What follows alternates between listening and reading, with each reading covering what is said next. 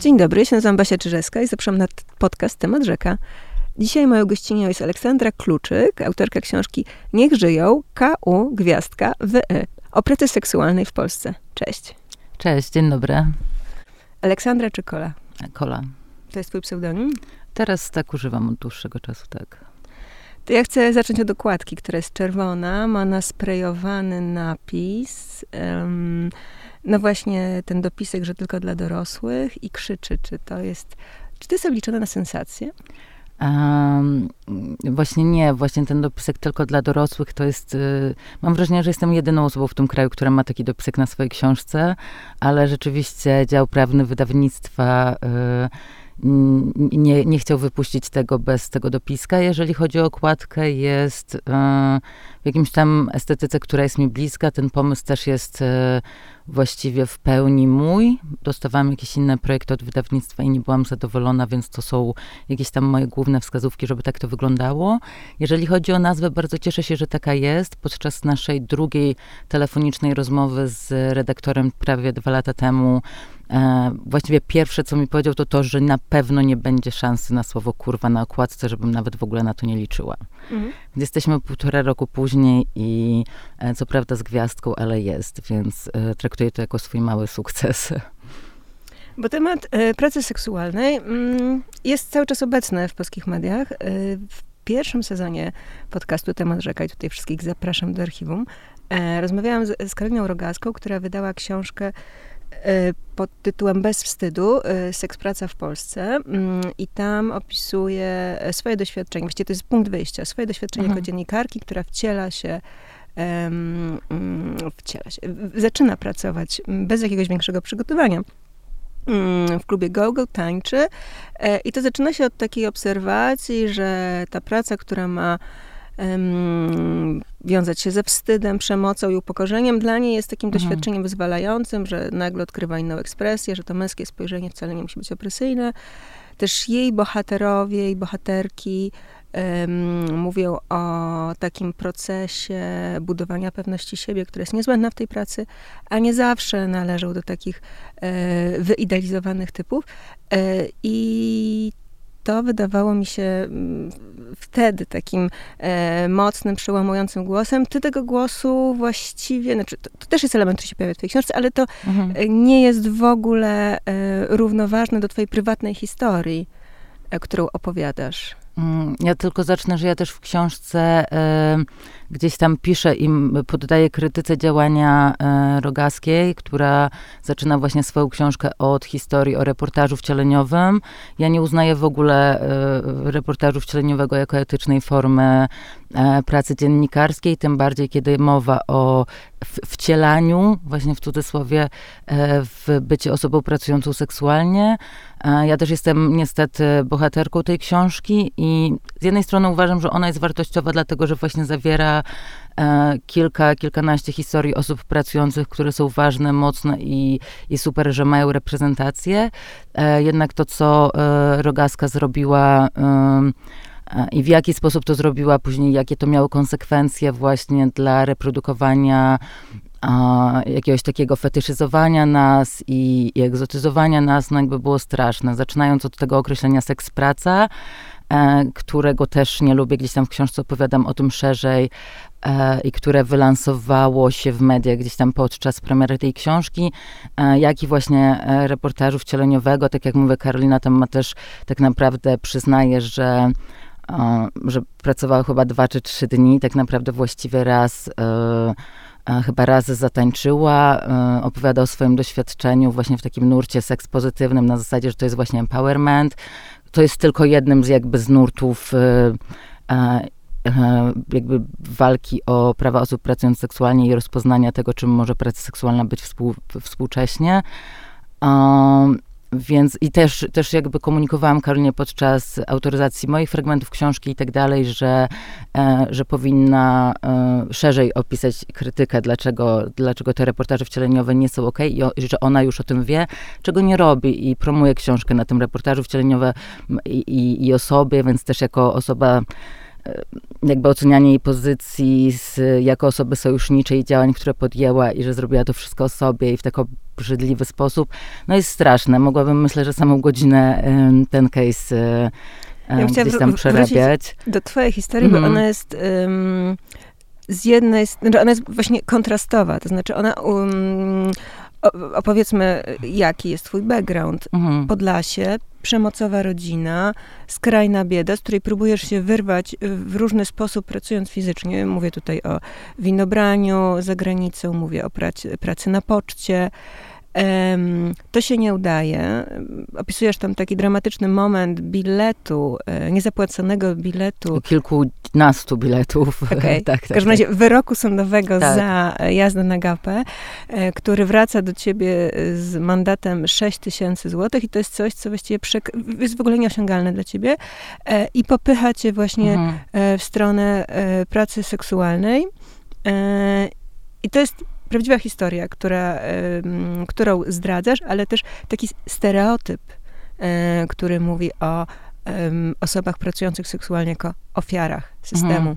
Wiesz, to też, żeby być dokładna, ja e, dostając ten, e, to wezwanie do zapłaty, pojechałam do Francji, właśnie pracowałam na winnicy w grudniu i zarobiłam właściwie, w dużym skrócie mówiąc, wystarczająco tyle pieniędzy, żeby pracy nie zacząć.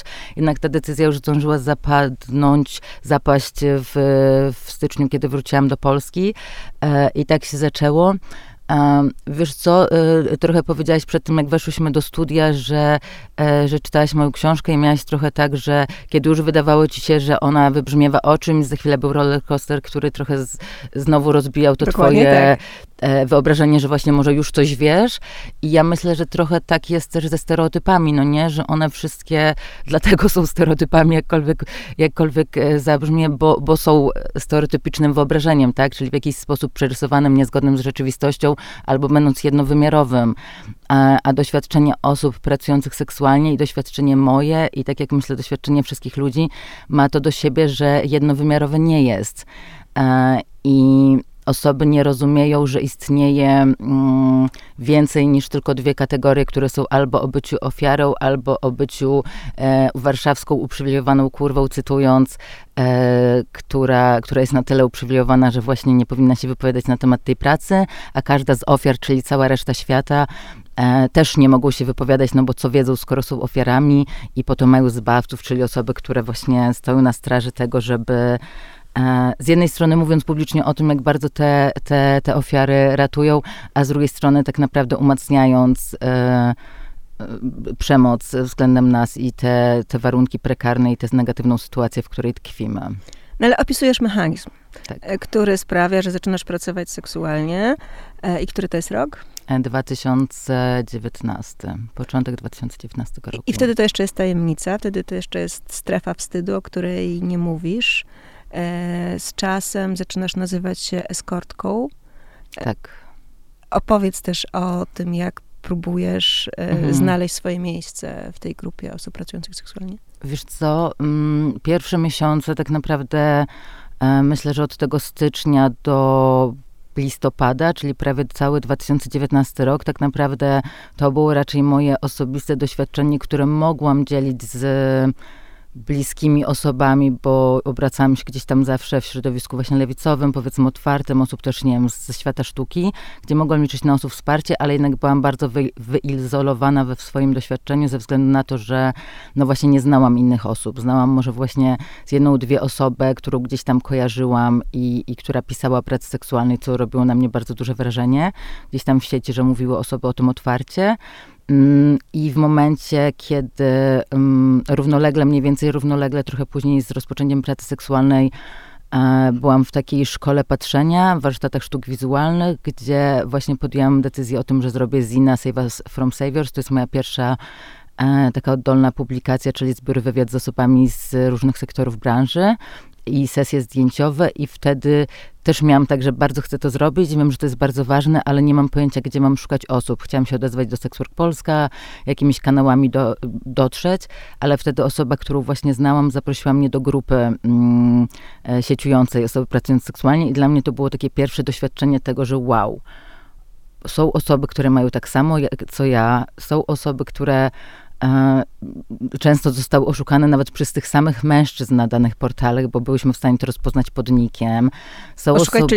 czyli na przykład mm, pojechać gdzieś bez pieniędzy albo wysłać znaki zdjęcia, które były wyłudzane. Tak, jakiekolwiek formy, które później właśnie wychodziły, że nie, doświ- nie doświadczamy tylko my, no bo właśnie e, na przykład zdjęcia się zgadzają albo właśnie, nie wiem, jakieś tam nazwy na portalach, więc dla mnie to było bardzo jakieś takie budujące doświadczenie. Naprawdę spędziłam może pierwsze, nie wiem, kilka dni czy tydzień, skrolując wszystkie posty na tej grupie, czytając wszystko, po prostu wchodząc w to i pierwszy raz od dawna czując się tak naprawdę zrozumiana i że i że mówię, no jest więcej osób, a, które czyli, mają tak samo jak ja. Czyli to jest taki moment, że odkrywasz społeczność, plus w tej społeczności starasz się ustalić jakieś zasady, bo jako początkująca osoba w branży, mhm. jesteś narażona tak naprawdę nie tylko na opresję e, świata zewnętrznego, ale też na oszustwo swoich klientów. Mężczyźni, z którymi się spotykasz, mhm po pierwsze, nie szanują cię, po drugie, przekraczają zasady, które starasz się ustalić. One są właściwie niepisane, więc mhm. trudno też się z nimi porozumiewać. Nie, wiesz, to to nie jest tak. No jakby to nie jest też tak, że nie wiem, że wszyscy klienci, czy że nie wiem, przez pierwszy rok byłam traktowana w jakiś negatywny sposób i dopiero kiedy trafiłam na społeczność,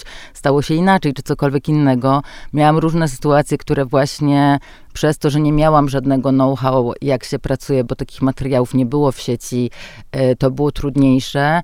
E, w czasie, w którym dołączyłam do grupki, też równolegle ukazał się doświadczalnik, czyli publikacja, kongenialna publikacja nieformalnej grupy pracownic seksualnych, które jest takim BHP pracy w kontakcie bezpośrednim z klientem. To też uratowało mi życie i w ogóle właśnie dało takie narzędzie do ręki, jak dbać o swoje bezpieczeństwo. I teraz na przykład z tym się spotykam, że nie wiem, rozmawiam z osobami pracującymi seksualnie, które są, dopiero weszły w branżę, ale są już takie ogarnięte, mają zasady, wiedzą co robić, wiedzą czego nie robić. Ja, się, ja mówię, że wow, chciałabym totalnie tak jak wy mieć, kiedy zaczynałam pracę, w ogóle jak wy to robicie? A osoby mi odpowiadają, nauczyłyśmy się tego z podcastu Dwie po dupie, albo nauczyłyśmy się tego od ciebie i nauczyłyśmy się na błędach twoich, które, ja mówię, okej, okay, zajebiście dużo mnie to kosztowało, żeby, wiesz, y, popełnić te błędy, ale z drugiej strony super, że teraz są osoby, które rzeczywiście widzę, że wchodzą w branżę i wchodzą w tę branżę świadome. I to wróćmy do momentu, kiedy poznajesz społeczność. Jakie osoby i jakie motywacje tam odkrywasz? Mhm. Mm, wiesz co, myślę, że mm, no tak, no bardzo różne. Piszesz o ludziach, którzy y, traktują te pieniądze y, jako szansę na zbudowanie swojej przyszłości. Na mhm. przykład płacą sobie za studia i pozwalają się utrzymywać jakimś partnerom seksualnym. Tak, ale wiesz co, ja też myślę, że mm, dla mnie nie motywacja jest ważna, bo dla mnie pytanie o motywację, dlaczego osoby zaczynają pracę seksualną, jest, jest trochę pyta- w kapitalizmie pytaniem o, co, o to, dlaczego ludzie pracują w jakiejkolwiek innej pracy. Okej, okay, możemy mówić o tym, że nas spełnia, że dzięki temu realizujemy sobie swoje hobby, że to jest właśnie, nie wiem, e, narzędzie do awansu mhm. społecznego, tak jak w każdej właściwie pracy, albo po prostu d- dają pieniądze po to, żeby nie umrzeć z głodu i mieć do opłacenia czynsz i nakarmienia własnych dzieci. Aha, ale wydaje mi się, że ta sytuacja jest jednak trochę inna. To znaczy panuje takie mhm. przeświadczenie, że po taki rodzaj pracy sięga się w ostateczności, kiedy się nie ma wyjścia, mhm. ponieważ ona jest bardzo okaleczająca w różnych sferach życia. No i myślę, że to jest kolejny stereotyp, z którym my gdzieś tam na różnych etapach e, walczymy. I z jednej strony e, a nawet jeżeli tak jest i rzeczywiście to no, no właśnie dla mnie to jest problem z dyskursem na temat pracy seksualnej, że spójrzmy na to nie jakie są motywacje, tylko jakie osoby zaczynają pracę. I jeżeli spojrzymy na to, że praca seksualna z jednej strony wymaga szeregu kompetencji, często kompetencji miękkich, pracą, mhm. pracy z seksualnością, z intymnością i tak dalej, ale z drugiej strony ma bardzo niski próg wyjścia, wejścia. Mhm. Że tak naprawdę... Yy, możesz stanąć na ulicę po prostu i zacząć pracować teraz. Więc tak naprawdę ta praca jest dostępna e, dla osób, nie wiem, z grup marginalizowanych, które, e, nie wiem, jak na przykład czarne, transpłciowe kobiety często nie mają pra opcji pracy gdziekolwiek indziej. Mhm. E, bo są tak e, zmarginalizowane, albo osób, które ze względu na swoje choroby, zaburzenia psychiczne nie są w stanie wyobrazić sobie pracy na etat, bo to w ogóle wykracza poza ich jakieś, wiesz, bycie w świecie. No Mentalne no możliwości. Czy mhm. właśnie osoby, nie wiem, mają, e, mają dzieci, więc nie mogą pracować na pełen etat i tak dalej, i tak dalej. I tak naprawdę ja trochę pracę seksualną rozumiem jako no właśnie narzędzie w kapitalistycznym świecie, e, które umożliwia właśnie osobom z grup marginalizowanych, wykluczonych i będących w najcięższej sytuacji pozwolić sobie na przywilej, luksus przeżycia w ogóle. Mhm. I dla mnie trochę pytanie, mm, no a mówię, a dalej zamykanie na przykład branży, co jest postulowane, nie wiem, e, nie, nie sprawi, że osoby, że osoby z tych grup marginalizowanych nagle nie będą doświadczać przemocy, bo będą doświadczać jej dalej i będzie im jeszcze trudniej, bo nie będą miały kompletnie narzędzi do tego, żeby funkcjonować. Mi też jak pokazujesz ten krajobraz bardzo różnych ludzi, mhm. bardzo róż, z bardzo różnym backgroundem, um, które po tą pracę sięgają, też w różny sposób. Niektórzy tańczą, niektórzy mają kontakt bezpośredni, niektórzy używają kamer, um, mają też swoje zasady, granice, których nie przekraczają, które są dla nich ważne. To też można jakby indywidualnie bardzo ustalać. Um, to pokazuje, że jednak jest to wybór, a poza tym, że jest to jednak praca. E, a jeśli jest to praca, to jest e, określona pewnymi normami i powinna być jakoś prawnie też mieć jakąś definicję prawną, e, chociażby po to, żeby osoby pracujące seksualnie były pracownikami, miały swoje prawa, miały też swoje obowiązki i żeby mogły funkcjonować w społeczeństwie, w ten sposób rozpuszczać stygmę, która jest na razie chyba nie do E, zdjęcia, to znaczy chyba jest tak e, mocnym doświadczeniem. Mhm. Znaczy, wiesz co, powiem ci tak, że kwestie praw jakby są jednym z czynników e, rozpuszczającym stygmę i gdzieś tam rzeczywiście badania w krajach, gdzie jest na przykład model dekryminalizacyjny, który postulujemy, mówi o tym, że rzeczywiście zmiana modelu zmieniła na przykład, e, zmniejszyła stopień przemocy, e, przemocy na tle seksualnym albo przemocy fizycznej ze strony policjantów. Mhm. Na przykład co jest super ważne, albo rzeczywiście w takim rozumieniu społecznym, ok, skoro to jest praca, która jest normowana, regulowana prawnie, okej, okay, gdzieś tam w oczach y, społeczeństwa to jest legalne, więc okej, okay, musi być normalne w tak bardzo dużym uproszczeniu, ale jednak te kwestie prawne poza, e, poza rozpuszczaniem stygmy, tak jak powiedziałaś, raczej przede wszystkim mają służyć po to, żeby dawać narzędzia, realne narzędzia do ochrony osobom pracującym seksualnie i sprawiające, żeby e, no właśnie pracowały bezpieczniej, żeby, żeby mogły sobie radzić z, z mobbingiem, z wyzyskiem, przemocą, przemocą na tle seksualnym, z zagrożeniami związanymi z tą pracą. E, podajmy przykład. Opisujesz sytuację gwałtu, mhm. który przez policję nie chciał być przyjęty jako gwałt. Mhm. E, to jest sytuacja, w której jedziesz na spotkanie, jest ustalona stawka, tak. odbywa się, zostaje wykonana praca, tak. po czym nie dostajesz zapłaty i wzywasz policję. Tak, no w historii, którą ja opisałam jest jeszcze obrzydliwiej. E, to jest jednej z pracownic Kalisty, która właśnie miała taką sytuację, że klient e, ukradł jej właściwie pieniądze, zdążył jej dać do koperty, ona je sprawdziła, a później, kiedy wyszła do łazienki, on ukradł I, Wysunął je z torebki. Tak, i, i wyszedł, więc jeszcze ta sytuacja jest dużo bardziej obrzydliwa i policja też nie wiedziała w ogóle, co z tym zrobić jak do tego podejść. I te narzędzia, które mogłyby zadziałać, no ta historia jest super obleśna, bo ona też pokazuje, że e, można było znaleźć dane tego klienta, zdjęcie, adres, e, imię i nazwisko, numer telefonu, że tak naprawdę policja miała wszystkie narzędzia do tego, żeby e, tej osobie pomóc i po prostu, znaczy schwytać po prostu, zrobić, wykonać swój obowiązek i schwytać po prostu E, gwałciciela, e, a tę sprawę olała, jeszcze zmanipulowała tę osobę pracującą, tą osobę pracującą. Bo policja i... nie była w stanie zrozumieć, dlaczego ona domaga się kary za gwałt. Wiesz co, ja myślę, że policja e, nie obchodzi mnie trochę, co, czego, co rozumieją, a czego nie rozumieją. Myślę, że są jakby też robią konkretne rzeczy, które tę przemoc reprodukują albo tę przemoc stosują. Ja też bardzo dużo piszę w swojej książce o przemocy policyjnej i tym, jakim jest narzędziem e, władzy i narzędziem opresji.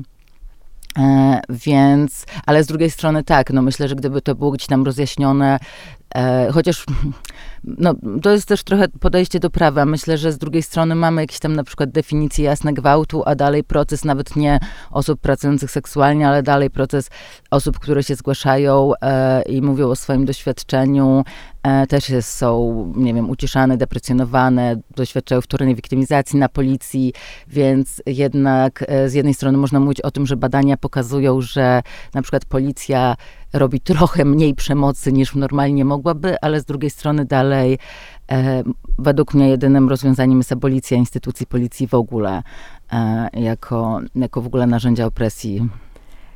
Wydaje mi się, że clue tej sytuacji Mhm. polega na tym, że ponieważ policja nie była w stanie znaleźć albo nie była e, Mhm. przygotowana do tego, żeby patrzeć na sytuację usługi seksualnej jako e, instytucję wymiany handlowej, Mhm. to nie była w stanie zrozumieć istoty tego oszustwa. Tak, że stosunek wiesz, odbył się na innych zasadach i w momencie, kiedy te pieniądze zniknęły, to e, osobą poszkodowaną e, była pracownica seksualna. Tak, ale no właśnie, dalej to była sytuacja, gdzie to nie, nie jest tylko mowa o tym, że nie zapłacił mi za stosunek, więc jak to to może być gwałt, o co chodzi, tylko dalej osoba dostała te pieniądze, a potem te pieniądze zostały jej ukradzione Ukradzione, dodatkowe, więc jakby są na to przepisy. Osoby, jakby myślę, że policjanci uczą się o tym, czym jest kradzież, jak, na czym polega. Myślę, że tyle wiedzą akurat. Myślę, że tyle mogli e, gdzieś tam wygłówkować e, po rozmowie z osobą. Piszesz też o narkotykach, e, o odwykach, e, o gwałtach już w takim klasycznym rozumieniu, Mhm. bardzo klarownym. To jest książka, której e, jest bardzo dużo prywatnych doświadczeń twoich i osób z twojego otoczenia. Mam takie poczucie, że wręcz pamiętnikarska. E, Wiesz co, no mi jest bardzo blisko do, mm, do pojęcia autoteorii, które stosuje e, Paul Preciado i właśnie jednak takiego rodzaju snucia autoopowieści i autonarracji, która jest trochę rodzajem, mm, no właśnie wyjścia do opowiadania o szerszym jakby doświadczeniu, uniwersalizowaniu swojego doświadczenia e, i trochę w ogóle opowiadania o swoim doświadczeniu po to, żeby wyciągnąć z tego jakiś rodzaj e, problemu społecznego. Mm, Więc tak też starałam się przejść, y, też tak się starałam e, pisać tę książkę. Tak. A później w tym takim obrazie walki, cierpienia, rozpaczy, bólu fizycznego i Mhm. psychicznego, piszesz o takich momentach, które są bardzo zaskakujące, że ty jako mm, pracownica seksualna, która się cały czas profesjonalizuje, bo właśnie zajmuje się też tą teorią, aktywizmem, dużo Mhm. rozmawia, na przykład przyznajesz się do tego, że masz przyjemność seksualną w trakcie kontaktu ze swoimi klientami i że się do nich przywiązujesz i wchodzisz z nimi w relację, która wymyka się tej wymiany handlowej i tworzysz z nimi jakieś dziwne relacje, w których pojawiają się pieniądze, ale właściwie one nie są Mhm. Taką główną zasadą, albo one nie, że twoje kontakty nie ograniczają się wyłącznie do tej wymiany handlowej. Tak, bo jakby myślę, że e, no, dalej no, będę zawsze powtarzała, że po prostu życie jest różne, ludzie są różni, ludzie trafiają na siebie w różnych momentach. E, I też jakby myślę, że trochę cała ta książka jest o tym, że z jednej strony tak, oczywiście podkreślam to, jako jestem ekspertką w pracy, jeżeli chodzi o tematykę pracy seksualnej, aktywizm w tym obszarze, edukowanie na temat różnego rodzaju kwestii wokół tej pracy i tego sobie jakby nie odbieram i na to bardzo ciężko pracowałam, ale z drugiej strony też jestem osobą, która otwarcie mówi o tym, właśnie jaki ma background, jakie ma diagnozy, jak radzi sobie z, z nie wiem, rzeczywistością, e, która bywa dla mnie różna i bywa dla mnie różna. Mm, I tyle. I też byłam właśnie w sytuacjach, w której, e, nie wiem, e, seks z klientami był o tym, że jarałam się i czerpałam z tego przyjemność i to mi dawało jakiś rodzaj, nie wiem, e, no właśnie satysfakcji i, i, i nie wiem, nie chciałam wchodzić w całą relację, ale potrzebowałam jednak tej czułości, bliskości, po prostu przyjemności seksualnej, ale była sytuacja taka, kiedy do pracy podchodziłam super sprofesjonalizowanie i, i przyjmowałam tych klientów, co było tylko czystym, e, bardzo zmechanizowanym powiedzmy seksem, a nawet jeżeli on w założeniu miał taki być, zdarzało mi się, że miałam orgazm, zdarzało mi się to bardzo wiele razy, e, więc, e, więc tak, no bywało, bywało różnie. Myślę, że są osoby, które też mają w, w pracy seksualnej, mogą mieć swoje zasady, nie wiem, na przykład takie, że właśnie nie czerpią dla zasady przyjemności z pracy seksualnej, bo od, odróżniają te dwie rzeczy, albo osoby, które no jak już pracuję, no to fajnie, jak będę czerpać z tego przyjemność i mam dwa w jednym, a, ale raczej myślę, że jest dużo bliżej wszystkim do tego, że życie jest życiem i wygląda różnie i można zostać oszukanym przez najbliższą przyjaciółkę, można za, zostać, zaufać klientowi siedem razy i może być twoim stałym klientem, a za ósmym razem cię oszuka na przykład. Um, Czyli zawsze musisz mieć tę świadomość, jak, jakieś 10% nieufności. E, tak, myślę, że e, myślę, że tak. Kola, bo jak mówisz o tym y, miłosnym y, fragmencie, motywie, to od razu mi się uruchamia Pretty Woman y, Mhm. i ten syndrom Kopciuszka, który jest ratowany przez biznesmena, który poznaje się na wrażliwej duszy i wyciąga ją w w cudzysłowie z dna i pokazuje prawdziwe, wartościowe życie, na które ona zasługuje. Tak, no ja myślę, że Pretty Woman też nie bez, nie, nie bez kozery jest cały czas wywoływany gdzieś tam, bo jest takim e, przykładem popkulturowym, na, na którym można robić całe case study właśnie o syndromie e, zbawcy, o, o właśnie e, o tym, jak się pozycjonuje ofiary, o tym, o takim micie też idealnej ofiary. Tam w, mm, w, w Pretty Woman jest taki fragment, że koleżanka Julie Roberts, która też pracuje seksualnie, e, ona ją przyłapuje, jak zażywa substancję, wciąga tam kreskę w toalecie.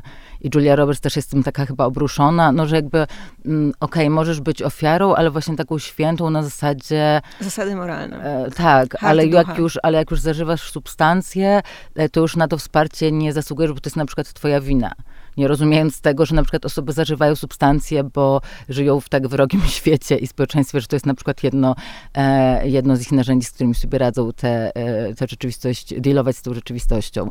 E, więc tak, no, myślę, że ten film utrwalił bardzo mocno e, stereotypy na temat pracy seksualnej, które gdzieś tam trwają do, do dzisiaj. E, niestety tej książce pokazujesz bardzo dużo siebie i swojej optyki, narzucasz swoją narrację. Gdzieś kątem oka można obserwować też mężczyzn, którzy się pojawiają. No i to są osoby, które mm, tak naprawdę ujawniają się dopiero w momencie, kiedy wchodzisz do jakiegoś mieszkania, kiedy mhm poznajesz bezpośrednio osobę, więc masz jakąś taką niepewność, jak, jak będzie wyglądała kilka następnych godzin twojego życia. Mhm. Czasami to są osoby, które cię y, przerażają. Mówisz otwarcie o swojej fatofobii.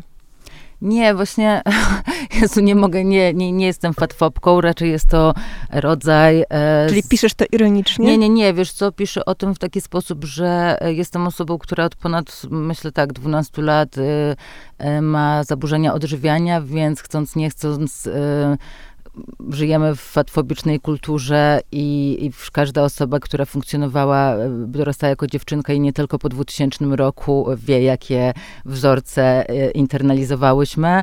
E, więc rzeczywiście to jest jakaś rzecz, z którą mam problem po prostu na poziomie właśnie emocjonalnym i tego, że internalizuję fatfobiczną kulturę. Raczej staram się właśnie przepracowywać te toksyczne wzorce. Polecam bardzo mocno podcast Wingardium Grubiosa, który prowadzą dwie właśnie grubancypantki e, i który bardzo mocno pomógł mi w ogóle przepracować jakieś e, tego rodzaju optykę w swojej głowie. Mm, więc bo jakby tak, bo fetfobia na zasadzie, że to była jedna z historii, które gdzieś tam przytaczałam. Opisujesz taką walkę, którą musisz odbyć, żeby wejść w rolę. I właściwie ta mhm. sytuacja, że w trakcie seksu patrzysz na swój cień i czujesz się jak aktorka w filmie.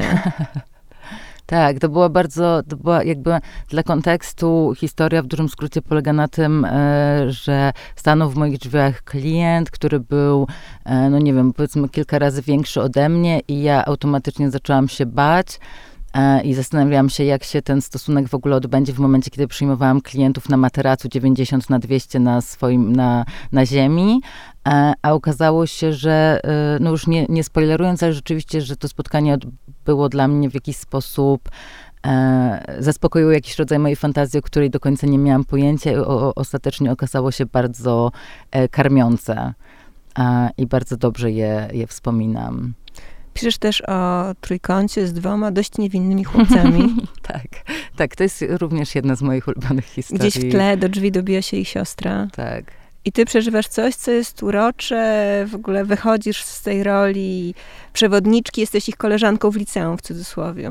Tak, tak, tak. Ja też e, bardzo lubię właśnie, e, śmieję się, że to było trochę jak w Marzycielach Bertolucciego, że rzeczywiście to był jakiś taki, to był mój debiutancki trójkąt, właśnie z dwoma dwoma mężczyznami, chłopakami i, i też był właśnie jakiś taki całkiem niespodziewany w tej swojej właśnie czułości, e, wzajemności i delikatności, co było też bardzo, bardzo miłe po prostu. I teraz pytanie, czy w swojej pracy, która jest pracą z ciałem, emocjami, ale też z ludźmi, mhm. e, większy nacisk kładziesz na to, żeby pracować nad sobą, odnajdować się w jakiejś roli, mhm. być aktorką która myśli o tym, jak wygląda, co robi, mhm. jak zostanie odebrana. E, czy kluczem jest raczej podążanie za tymi mężczyznami, w cudzysłowie, wejście w ich głowy, mhm. oddanie się? Wiesz co, myślę, że cały rodzaj pracy emocjonalnej trochę polega na tym, że masz ten rodzaj kompetencji, który da się oczywiście wypracować, że trochę sprawdzasz, trochę sprawdzasz, czego potrzebuje osoba, trochę sprawdzasz, w jakim ty jesteś humorze, trochę sprawdzasz, na ile możesz sobie pozwolić. Ja też raczej miałam zasadę, że na przykład nie wykonuję aktywizmu na spotkaniach, bo stwierdziłam, że jakby wykonuję zajebiście dużo pracy aktywistycznej na zewnątrz. Jak mogłabyś wykonywać aktywizm? No na zasadzie, że nie wiem, klient mówi coś super, nie wiem, chujowego, stygmatyzującego i ja gdzieś tam wykonuję e, pracę, że teraz będę mu objaśniać świat. I oczywiście zdarzały się momenty, kiedy to było coś, czego naprawdę nie mogłam zaakceptować, gdzie mówiłam, ej stary, nie, nie, nie. Musisz podać przykład. Wiesz co, nie, nie, nie przypomnę sobie, ale to jest... Coś, raczej... co było upokarzające i nie wchodziło w konwencję, tylko on tak myślał albo tak nie, nawet po prostu jakimś rodzaju poglądu, no nie wiem, mhm. na przykład e, nawet e, coś, co było queerfobiczne, albo mhm. nie, nie wiem, jakieś tam, no nie? E, że, że raczej miałam założenie, że to nie jest o tym, że ja teraz będę wykonywać pracę aktywistyczną jeszcze na rzecz tej osoby, tylko po prostu mam dobrze przepracować tą godzinę, dwie, coś tam. Ale z drugiej strony właśnie były momenty, gdzie nie, albo czułam, że klient jest na tyle otwarty, że rzeczywiście szczerze gadamy, i był taki okres, szczególnie po debiucie, tak, po debiucie Dwóch Dób, jakieś pół roku e, po, jak, jak wróciłam po, e, do pracy po przerwie spowodowanej HPV, e, to miałam takich klientów, że właśnie wtedy umawiałam się głównie z klientami, którzy pisali do mnie na Instagramie i to były osoby, które były fanami podcastu, więc rzeczywiście trochę te spotkania przychodziły tak, że oni trochę przychodzili, no nie chcę mówić, że na spotkanie z gwiazdą, bo to bez przesady. Ale byli ciekawi. ale, ale rzeczywiście byli ciekawi, otwarci na to, yy, i zadawali tak dużo pytań, które właśnie były o polityce, o, o aktywizmie, o dyskursie. To był nowy rodzaj doświadczenia w katalogu. E, wiesz co, tak, no ja, ja byłam taka, że momentami już miałam tak, że Boże, wolę się ruchać, a nie robić wykład kolejny. Naprawdę, totalnie naprawdę, ale, ale z drugiej strony to było fajne, że mogłam sobie pogadać otwarcie i osoba też była na to otwarta i wiedziałam, że spotykam się z osobą, która ma jakiś, reprezentuje jakiś poziom wyjściowy. Jakby, że, że trochę rzeczy wie, jest otwarta na to, żeby się dowiedzieć więcej. Albo nie wie, ale jest otwarta na to, żebym jednak ja jej powiedziała, bo zakłada, że zdaje sobie sprawę z tego, że nie wszystko może wiedzieć, albo nie wszystko jest takie, jak, jak im się wydaje. Bo myślę sobie, że za 10 lat mhm. E, w jakimś wyidealizowanym świecie, którym różne tematy zostaną już przepracowane, różne formuły prawne wejdą w życie i mm, tematy tabu stopnieją, E, dyskusja o pracy mhm. seksualnej, albo raczej środowiska pracującego seksualnie, e, naturalnie przesunie się na to pole pod tytułem jak to robić, gdzie leżą zdrowe granice na przykład e, mhm. życia prywatnego i tego, że pracuje się jednak w sektorze usług. Mhm. I bardzo ciekawa jestem, jakie zagadnienia wtedy wypłyną i jakie będą bieżą, bieżącymi takimi nurtami dyskusji. Wiesz co, po pierwsze, ja niestety nie mam tak optymistycznej perspektywy jak ty i myślę, że te 10 lat w tym kraju, czy w ogóle w tym świecie, który obecnie wygląda jak wygląda, jest wystarczającym czasem. A z drugiej strony dla mnie, mm, ja uwielbiam w ogóle, w książce też jest dużo e, Du, dużo tego. Ja bardzo często robię analogię do aborcji mhm. e, i tego, jakie praca seksualna ma jakieś tam czynniki wspólne i myślę, że trochę, e, trochę tu też chcę zrobić te analogie. Że dalej aborcja, w sensie dyskurs, rozmowy o aborcji w Polsce, uważam, że się w jakiś sposób nie zmienił. W sensie, że nie wiem, widzimy, widzimy, co się teraz dzieje dalej, na przykład właśnie e, w polityce, tak? Że temat aborcji znowu nie przeszedł, że jakby... To zastanówmy się, co się teraz dzieje w Holandii na przykład. Mm co środowisko pracownic i pracowników seksualnych y, ma teraz na tapecie. Ale wiesz co, no, Holandia też nie jest, no właśnie, to jest okej, okay, to jest dobry przykład w tym sensie, że Holandia mo, ma model legalizacyjny, który nie jest dobrym modelem i którego my nie postulujemy. Mhm. I na przykład temat pandemii, o którym piszę w książce, e, pokazuje dlaczego, e, tak, że z jednej strony osoby mają te prawa, płacą podatki i tak dalej, ale w momencie, kiedy jest pandemia, ich sektor usługowy jest otwierany jak najpóźniej, nie mogą liczyć na wsparcie ze strony rządu e, i tak dalej, nie? A myślę, że właśnie chcę dokończyć ten temat aborcji, że z jednej strony można pomyśleć, że w jakichś kręgach ten dyskurs się nie zmienia, ale z drugiej strony osoby z aborcyjnego Dream Teamu też e, w nawiązaniu do, do osób e, gdzieś tam działackich w Stanach, z którymi mm. są posieciowane, jakby mają takie, że pieprzymy to, my i tak będziemy robić te aborcje i nie skupiamy się już na zmianach legislacyjnych, tylko dbamy o to, żeby dbać o siebie wzajemnie, żeby dostarczyć sobie te aborcje, żeby edukować oddolnie na ten temat. I myślę, że to jest to, co powinien robić ruch. Mm, w sensie nie chcę brzmieć protekcjonalnie i dawać teraz rady dla całego ruchu, czy gdzieś tam osób, społeczności, osób pracujących seksualnie, ale ja uważam, że najważniejszym jest to, żeby wspierać siebie wzajemnie, robić rzeczy oddolnie, móc na sobie polegać i że to jest najważniejsze. Mm, Czyli rodzaj solidarności. Rodzaj solidarności, rodzaj wsparcia wzajemnego i takiego poczucia, że jednak koniec końców możemy liczyć tylko i wyłącznie na siebie, a równolegle robiąc na przykład jakieś działania, które mm, tylko no właśnie, jakby ja myślę, że mój aktywizm zaczynałam w taki sposób, że mi bardzo zależało na tym, żeby właśnie wydawało mi się, że wszyscy muszą mnie polubić i dać mi, na zasadzie polubić, na zasadzie dać mi prawa i mnie zaakceptować jako osobę z, z różnych e, grup marginalizowanych. I jak ja już wszystkich wyedukuję i już wszystkich przekonam, to wtedy jakby, nie wiem, moje życie będzie lepsze. A teraz trochę mam mhm. tak, że dalej okej, okay, dalej wypowiadam się publicznie, co gdzieś tam edukuję inne osoby, ale z drugiej strony dla mnie dużo ważniejsze jest to, że robiąc podcast, robiąc teraz serial, który się gdzieś tam ukaże, e, czy nawet książkę, mm, osoby z grupy marginalizowanej mają taki rodzaj, że okej, okay, mam reprezentację, okej, okay, normalizujesz pracę, więc ja też, czy doświadczenie osób pracujących seksualnie, więc ja też nie jestem e, gorsza. I to jest w ogóle mm, najpiękniejsze. Nie wiem, dostałam wiadomość y, od osoby, która podziękowała mi, osoby pracującej seksualnie, która podziękowała mi za książkę. Jest obecnie w szpitalu psychiatrycznym. Mhm. E, I w ogóle na oddziale, na którym jest, jest chyba 48 osób, z czego 7-8 chyba łącznie z nią pracuje seksualnie, więc e, osoby omawiają gdzieś tam wspólnie. E, ona poleca tym osobom książkę i powiedziała, że właśnie poczuła się lepiej i dla niej to było ważne, że no właśnie mogła przeczytać o swoim doświadczeniu i dla mnie to jest istotne, a nie to, ile osób teraz przekonam do tego, że jestem człowiekiem z krwi i kości i należą mi się szacunek i prawa, nie? Ja jestem optymistką, dlatego że wydaje mi się, że bardzo zmieni, że, że po prostu jest duże zapotrzebowanie mhm. na coś takiego, co bym nazwała ogólnie pracą z ciałem. Mhm. Że jeśli zaczynamy dostrzegać różne symptomy, somatyczne, e, stresu, samotności. E, jeśli fetyszyzujemy ciało, naprawiamy je, malujemy mhm. i też pojawia się ten cały nurt jakby oddolny, jakiegoś naturalnego piękna, srebrnych włosów i właśnie to, to jest cały czas dyskusja o tym, po co to ciało nam jest, jak mamy je obsługiwać, jak e, regulować nim również emocje. I seks jest bardzo ważnym aspektem życia, który już y, tutaj zupełnie traci ten erotyczny charakter, przestaje być takim um, medialnym tematem tabu, tylko po prostu robi się jakimś tam integralnym elementem zdrowia, również mhm. psychicznego.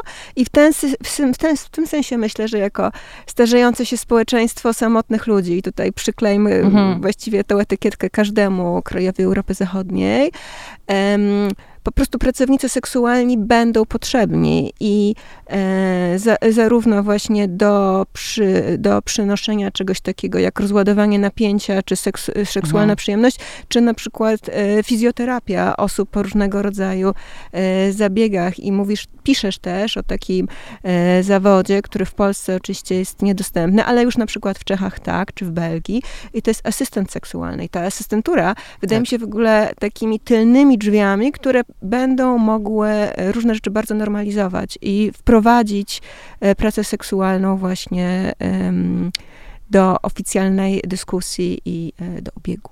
Tak, z jednej strony myślę, że tak. Powiedz proszę, na czym polega? Asystentura seksualna dla osób z niepełnosprawnością, no to jest taki zawód, który no właśnie różnie, bo często polega na świadczeniu usług w takim rozumieniu rzeczywiście uprawiania seksu, ale w dużej mierze to też jest na przykład nauczenie zachowań seksualnych, uczenie rozładowywania właśnie napięcia osoby z niepełnosprawnością, która, nie wiem, jest dorosłą osobą, a nigdy, nie wiem, nawet się na przykład nie masturbowała albo nie ma, nie, ze względu na swoją niepełnosprawność i różne liczne rzeczy i rodzaj wykluczenia, na przykład nigdy w życiu nie uprawiała stosunku seksualnego, a jest osobą seksualną i te i Albo pociąg... na przykład neuronietypowość, o której się mówi, prawda? Tak, tak, więc y, y, asystentura seksualna jest y, ważnym zawodem. Ja myślę, że mm, o to jestem spokojna, dlatego że Renata Orłowska, Zaniczka, e, której pracę bardzo szanuję, to jest właśnie osoba, która porusza się na wózku i działa aktywistycznie e, w obszarze praw osób z niepełnosprawnością. E, gdzieś tam wiem, że to jest temat Renacie bardzo bliski i wiem, że gdzieś tam wykonuje, ro, rozsiewa swoje macki, mhm. rozkłada swoje macki do tego, żeby ten temat asystentury seksualnej rzeczywiście był podejmowany. Więc tak, rzeczywiście myślę, że masz rację, że to może być jakieś, e, jakieś właśnie wejście e, do tego tematu na szerszą skalę. Mnie na temat, natomiast dużo bardziej od tego nurtu pro, proseksualnego, dużo bardziej jednak um, zastanawia ta kwestia i interesuje ta kwestia e, no właśnie praw, e, mm, nie wiem, kwestia przemocy policyjnej, kwestia służb granicznych, kwestia e, tego z iloma rodzajami właśnie mm, marginalizacji i przecięć na tym punkcie e, przekraja się praca seksualna, nie wiem, kwestia osób transpłciowych, kwestia osób problematycznie zażywających substancje, mhm. E, e, STI, choroby, infekcje przenoszone drogą płciową, E, nie wiem, kwestie osób, które są skazane z popełniania przestępstw takich jak e, takich jak kradzież, ale ze względu na, na przetrwanie, czyli na przykład kradzież jedzenia um, i tak dalej, i tak dalej. Więc myślę, że ta polityczna, e, myślę, że ta dyskusja jest po prostu dużo ważniejsza i dużo bardziej no to są rzeczy, które się dzieją tu i teraz.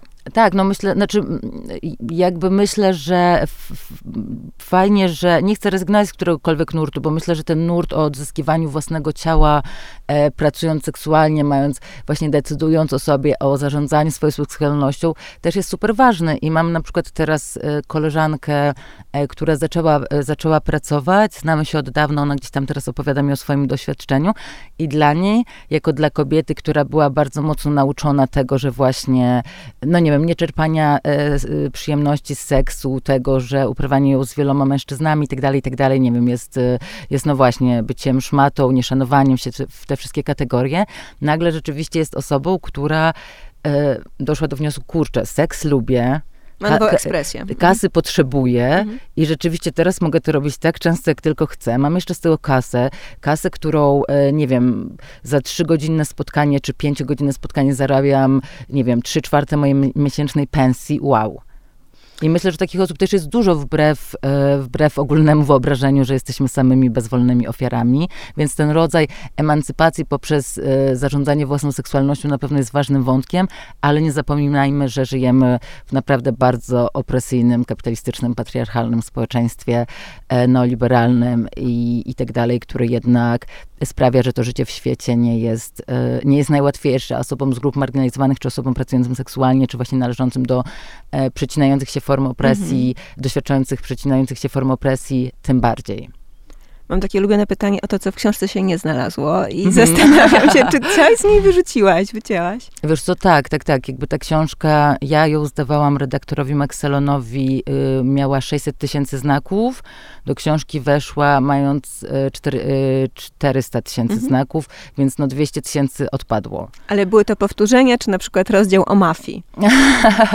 nie, wiesz co, dużo odpadło rzeczywiście, dużo jakiejś takiej prywaty i bardzo się cieszę, bo zdarzało mi się gdzieś tam załatwiać swoje prywatne y, porachunki albo Pisanie być... książki to jest porządkowanie myśli. Tak, więc... tak, tak, więc, ale to było dobre, że właśnie uporządkowało mi myśli tak, żebym mogła się, brzydko kolokwialnie mówiąc, wysrać, na kogo miałam się wysrać, ale później, e, ale później dobrze, że zostało to usunięte, bo jednak właśnie nie byłoby to, myślę, interesujące dla gdzieś tam osób, które nie siedzą tak bardzo w bańce, a zakładając, że tę książkę chciałabym, żeby czytało więcej niż pięć osób, które siedzą w lewicowym środowisku, to jednak, to jednak dobrze, że, że to się zmniejszyło. Nie weszedł, nie wszedł, Boże, nie wszedł e, przepis na zrobienie aborcji e, tabletkami farmakologicznymi, ponieważ dział prawny tego nie przypuścił, ale, e, ale wszedł numer aborcyjnego Dream Teamu i wszedł numer i weszła strona internetowa womenhelp.org, gdzie można zamawiać tabletki do aborcji farmakologicznej. E, więc, więc tak, ale i tak się cieszę, bo gdzieś tam doszliśmy do wniosku, że rzeczywiście nie każda aborcja wymaga na przykład tylu samo tabletek, czy tego samego wsparcia, więc jednak nie chcę e, narażać czegoś zdrowia, a ten numer znajdą do profesjonalnej pomocy. Nie wszedł jakiś taki mój manifest, który ja napisałam e, na Facebooku trzy lata temu, kiedy już parę dni po, po 22 października, czyli po zaostrzeniu ustawy aborcyjnej, jakby protest bardzo szybko przemienił się w popijawę i wielki spęd i wielki festyn, juwenalia, a gdzieś tam ten temat aborcji schodził, zszedł bardzo szybko. E, więc napisałam właśnie jakiś taki bardzo, jak je, jebie bardzo, jak wkurwia mnie bardzo to, co się obecnie wtedy na ulicach działo e, i ten, i rodzaj tego zmarnowanego potencjału. Mm, nie wszedł mój esej o rozumieniu lenistwa jako ableistycznego konstruktu, ale gdzieś tam jakby, bo jakby tak, redaktor Max Allen zauważył kilkukrotnie, że wiesz co, już jasno nakreśliłaś, e, nie wiem, antykapitalizm, albo jasno nakreśliłaś... Podkreślasz go non stop. Tak, tak, tak, więc myślę, myślę, że już wystarczy i z takich jeszcze, myślę, zabawniejszych fragmentów, ja bardzo często osoby, które słuchają podcastu Dwie dupy o dupie wiedzą, że ja e, miałam taki okres, chyba jest jeden sezon, gdzie za każdym razem, kiedy mówiłam o przemocy policyjnej, dodawałam ACAP. I w książce rzeczywiście też tak pisałam, że pisałam o czymś, co zrobiła jakby o przemocy policyjnej i w kwadratowym nawiasie pisałam ACAP i dopisek autorki e, i rzeczywiście wszystkie te, e, wszystkie te fragmenty, w sensie wszystkie te wstawki ACAP e, redaktor mi usunął, powiedział, że dział prawny też mu tego nie przepuści. Ja się zastanawiam, przy tej całej swojej bardzo bogatej aktywności, podcast, mhm. wywiady, uczestnictwo w różnych projektach, książkach, warsztatach, no jesteś taką, że tak powiem, flagową twarzą ruchu. Co daje ci książka? Po co pisze się książki w 2023 roku? Mhm. Wiesz co, myślę, że e, e, oczywiście e, mogę powiedzieć prosto, że jako osoba ze wsi, dealująca teraz, powiedzmy, doświadczająca jakiegoś rodzaju awansu e, społecznego. Tak, że, że jednak ta kategoria nazywania siebie pisarką e, i tego, że ma się na swoim koncie książkę, jest jakimś rodzajem snu klasowego, który się we mnie gnieździł, kiedy dorastałam właśnie na podlaskiej wsi. E, i gdzieś tam, ale zresztą też e, nie wiem, czy mogę mówić, znaczy nie wiem, czy, czy nie zapeszę, ale jednak nie wiem, czy pisarstwo nie jest czymś, co chciałabym iść, więc nie wiem, czy jest to tylko jeden obszar, że okej, okay, zrealizowałam podcast, teraz książka, dalej coś tam, tylko może będzie to forma, w której będę się realizowała. Mm, tak, tak gdzieś sobie myślę o tym w głowie, ale tak, no myślę, że e, tak jak piszę, z jednej strony był to proces zamykania bardzo długiego i ważnego etapu w moim życiu, czyli e, właśnie świadczenia usług e, seksualnych w kontakcie bezpośrednim z klientem. Gdzieś tam od roku już nie pracuję. Być... A skąd ta decyzja? Mm, wiesz co, miałam już taki etap, gdzie czułam, czułam, że nie chcę, czułam, że też zaczęłam rozkminiać dużo bardziej kwestie związane z moją queerowością, e, autować się też jako osoba, która e, nie jest hetero, e, i tak dalej, więc gdzieś tam był jakiś taki moment, gdzie też zrezygnowałam w ogóle właśnie z, kontak jakby z kontaktów z, i z klientami i w ogóle z, z heteromężczyznami i również prywatnie teraz w swoim życiu, więc jest to jakiś taki w moim przypadku wydaje mi się naturalna kolej rzeczy, ale ja też zawsze E, no, ja bardzo, bardzo cenię pracę seksualną, dlatego że jest narzędziem, e, tak jak mówiłam, w moim przypadku narzędziem do jakiegoś rodzaju awansu społecznego i też dzięki pracy seksualnej i realizuję podcast i, i mogłam napisać książkę e, i mogłam opowiedzieć o swoim doświadczeniu na szerszą, na szerszą skalę i, i właśnie też edukować, I działać na rzecz społeczności. I działać oczywiście na rzecz społeczności, właśnie edukując, wy, wyrabiając te wszystkie formy. I doszłam do momentu, kiedy jestem w na tyle dobrej sytuacji, że też nie muszę pracować, a jednak jestem generalnie anty, antyworkerką. E, w książce powołuję się też na e, mój ulubiony manifest Boba Blacka e, o właśnie abolicji każdej pracy, więc jednak marzy mi się utopijnie taki świat, który mogę sobie teraz realizować, że rzeczywiście pracuję maksymalnie, maksymalnie mało, całą resztę poświęcając na, na inne aktywności. I też dla mnie o tym była praca seksualna, że jednak ze wszystkich innych dostępnych form funkcjonowania w kapitalizmie, jednak sytuacja, w której mogę pracować tyle, ile chcę, mogę pracować bardzo stosunkowo mało e, i zarabiać e, stosunkowo dużo pieniędzy, mieć resztę czasu na właśnie aktywizm, dbanie o siebie. Ale nie możemy skończyć taką puentą, bo wtedy możemy. wyjdziesz na leniucha, który nie Ale chciał. Ale co, jakby i super, nie? W sensie totalnie e, totalnie w jakimś takim sprzeciwie, e, no właśnie, nie wiem, kultowi e, zapierdolu, merytokracji, czy, czy właśnie polityk. Pytanie o definicję pracy. Mhm.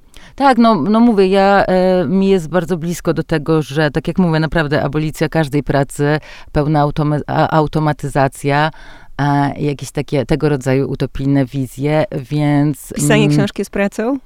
Wiesz co, e, jest bardzo dużą pracą, ale też, no zdawajmy sobie sprawę z tego, że jest rodzajem przywileju, nie? Jeżeli Albo misji. mm, albo misji, albo wszystkiego naraz i po, po raz kolejny okazuje się, że nie jest to wszystko takie jednoznaczne, nie?